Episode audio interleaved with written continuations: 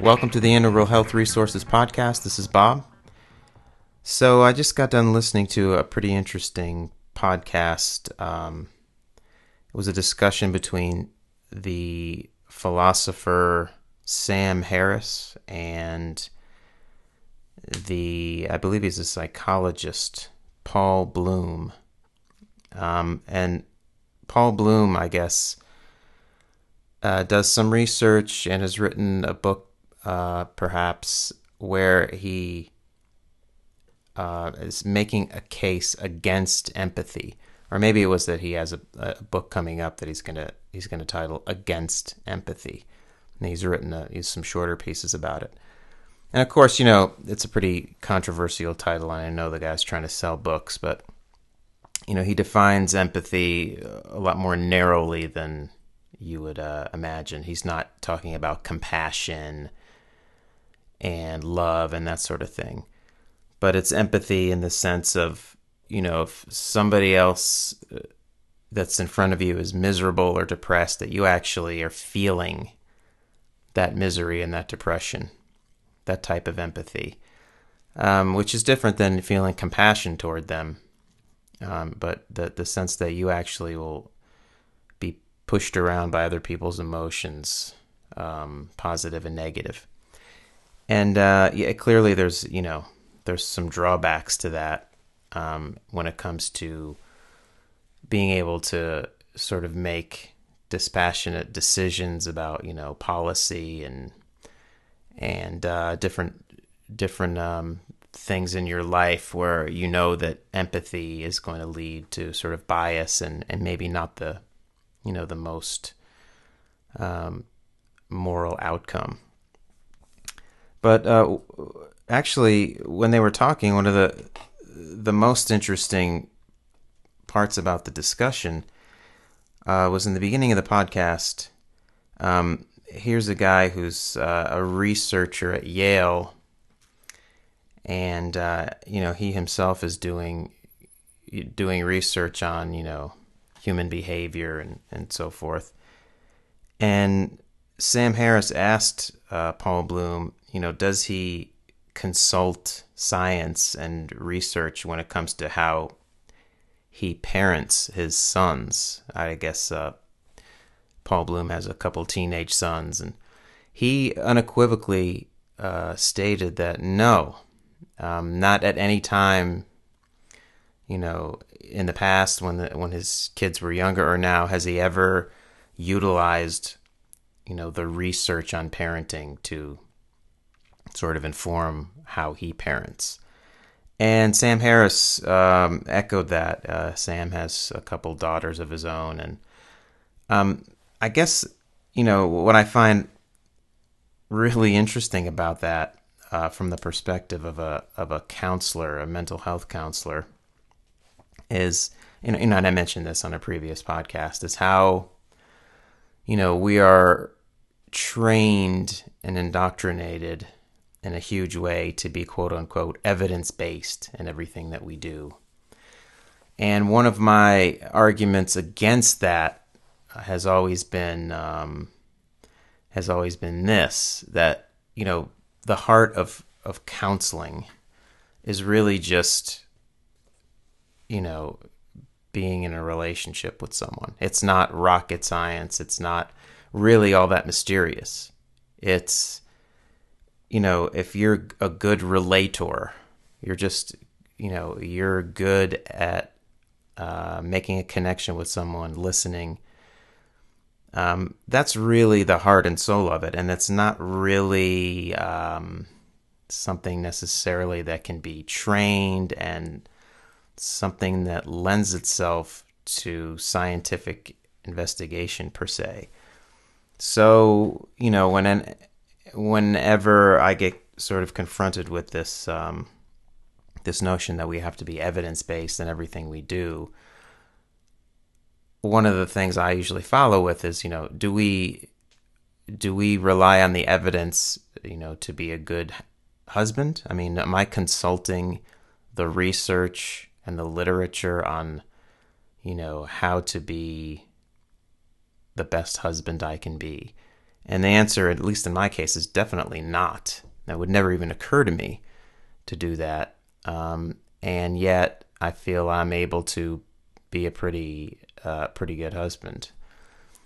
And I, I don't have kids of my own, but if, if I did have kids, and or, you know, of course, I was a kid, and so I can say for sure that my parents did not consult any research on how to be a parent. They just did it. They just, you know, loved me, and loved my siblings, and, you know, and they did a great job. And of course, they obviously observed their parents, and, you know, they uh, may have been aware of, um, of research on it through the media or something, but I, I doubt it. I think really what it, it's not it's not the type of thing that really lends itself to a lot of scientific research that's at least that's going to be all that meaningful. So and maybe, you know, and any listeners out there can can chime in and, and correct me if I'm uh, wrong in my thinking here, but in the same way that uh, I would never consult research on, you know, uh, how to be a, a, good parent or how to be a good husband, I or at least I wouldn't put a lot of weight into that. Um, I don't put a ton of weight into a lot of the research on how to do counseling or how to do psychotherapy because um, you know I'm aware of it, and of course, as a student, I'm, I have to be, you know, aware of the research. But uh, especially learning about the research process itself, it, it I'm struck with just how weak even you know the accumulated evidence can be um, in certain areas. Like I mentioned in the last po- the last podcast I did, mindfulness in schools. I mean, you could just look at, you know, 30 years of research and just read paper after paper and, you know, just consult the very latest studies on on whether or not, you know, doing uh, mindfulness based interventions with elementary school aged kids could be helpful or harmful or worth doing. And if you put all the research on one side of a scale, you know, the scale's going to move. I mean, it's not like it's worth nothing. But at least in my experience, just, uh, you know, some basic common sense things, personal experience, clinical judgment that, you know, yes, may be informed by some of the research, but just, you know, just your own personal experience uh, has so much more weight to me. Um, and that just has to do with you know, not that research always is is is weak or relatively unimportant when making decisions. It's just that in the area of psychology and mental health counseling, you know, the questions that are really compelling and important don't lend themselves to uh, research questions and the methodology of science in the same way that some other fields might, where you would, you know, you would consult the research and that research would be weighed much more heavily than your own personal judgments. Um, something that Paul Bloom said in this podcast conversation with Sam Harris. He said, We know the most about what intuitively matters the least. So he's he was talking about how, you know, he's teaches or, or has taught Psychology 101 at Yale. And people come into psychology courses and they have all these deep questions about, you know, self discovery and, um, you know, really important questions about what you know what makes someone mentally ill what is psychological health all these big broad questions and you know according to to to Bloom, we really don't know that much about these things, or science doesn't have a whole lot to say that's really all that valuable.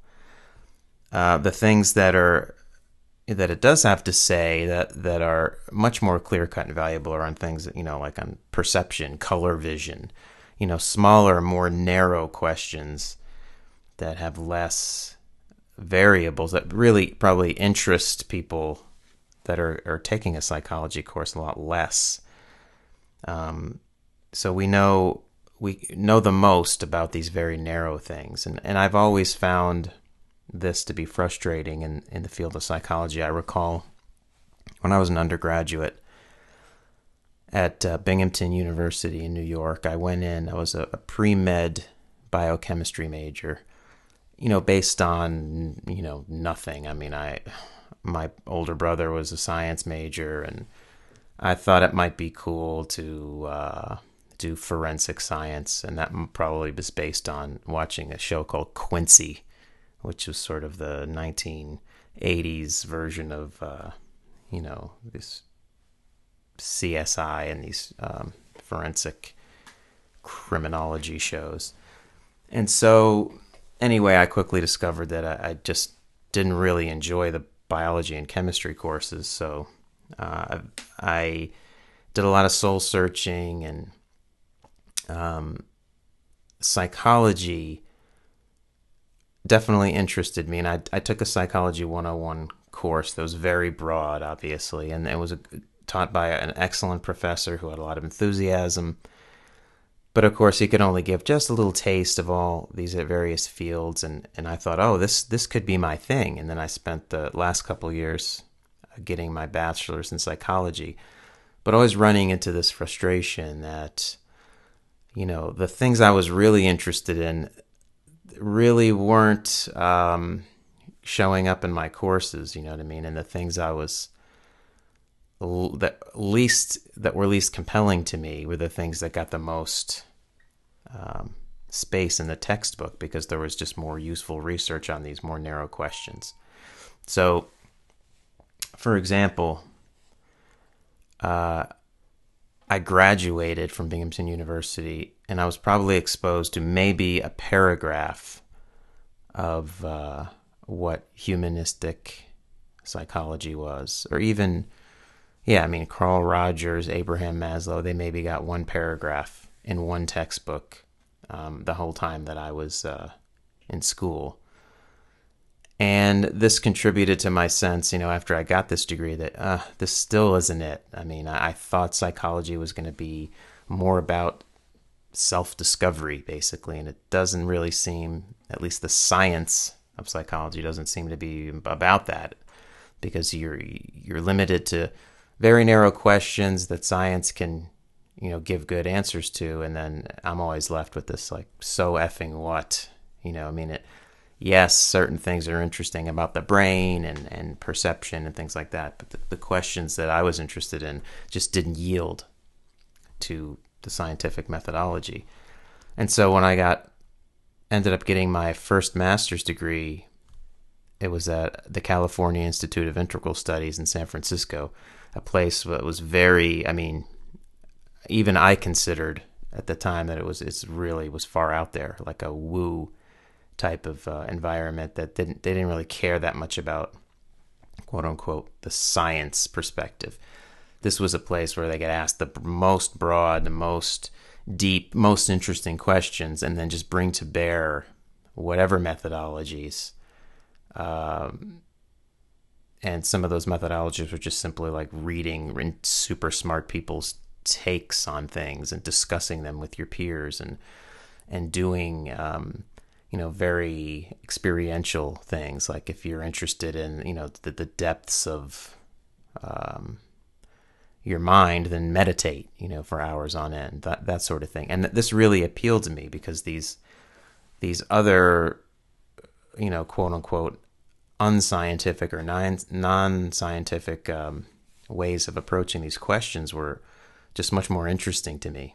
And so w- w- during those years, you know, I was really pulled into this idea that if you really, you know, if you really want to learn, say, about anxiety, I mean, you could, again, if you're using the scale metaphor, you could put every scientific investigation on the subject on one side of the scale and of course it's going to have some value you're going to want to know how anxiety manifests in the body and in the brain and all that interesting stuff but for the most part you know what i would find as valuable or more would just be, you know, a single, you know, novel that explores anxiety in depth. You know, a totally unscientific thing that's exploring it completely from a subjective point of view, but maybe really deeply. That somebody who's really knows anxiety from the inside has written, you know, um, say a novel or an essay or something about it. To me, the value, what I would learn about anxiety from that from that one totally unscientific piece of literature would far outweigh the science.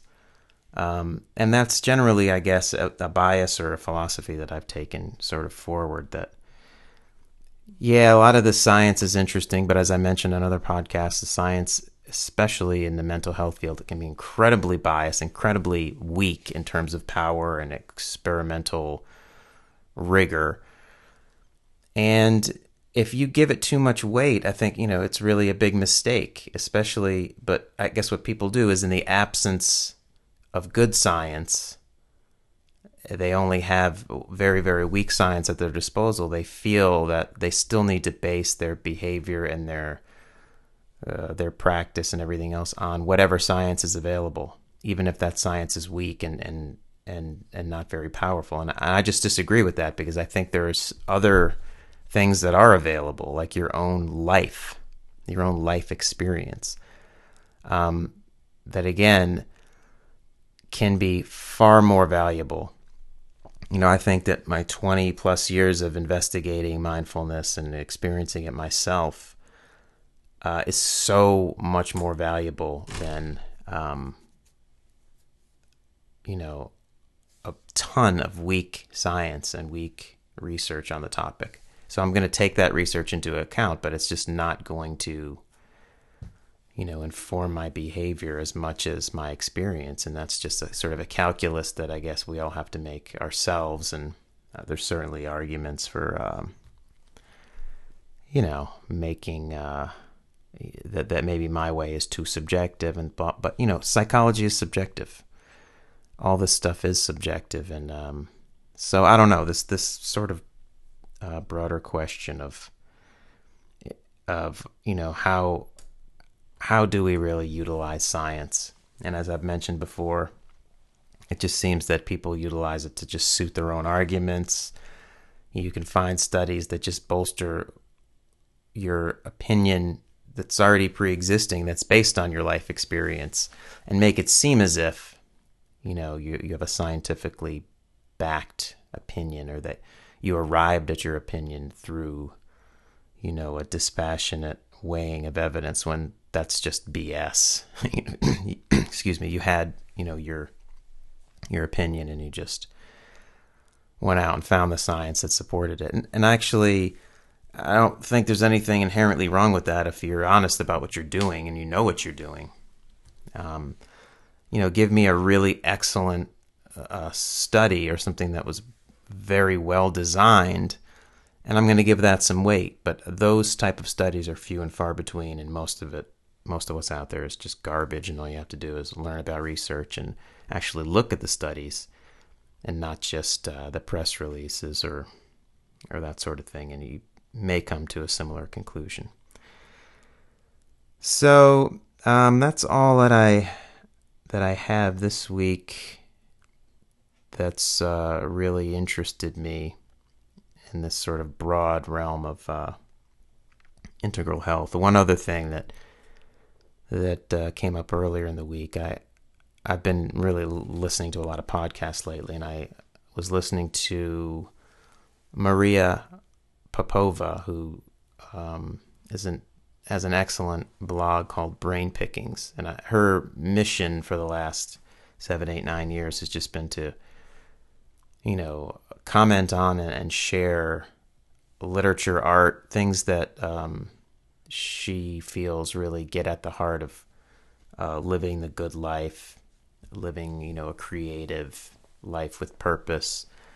And um, so I've I've enjoyed her website for years, and I really enjoyed this um, this podcast that she uh, this interview where she took you know questions, reader questions, or listener questions. And one of the things that, re- that struck me the most is that I found relevant, you know, to maybe how I'm going to move forward with this podcast and and um, some of my other uh, creative endeavors is that she really cautioned against viewing what you're doing as quote unquote content.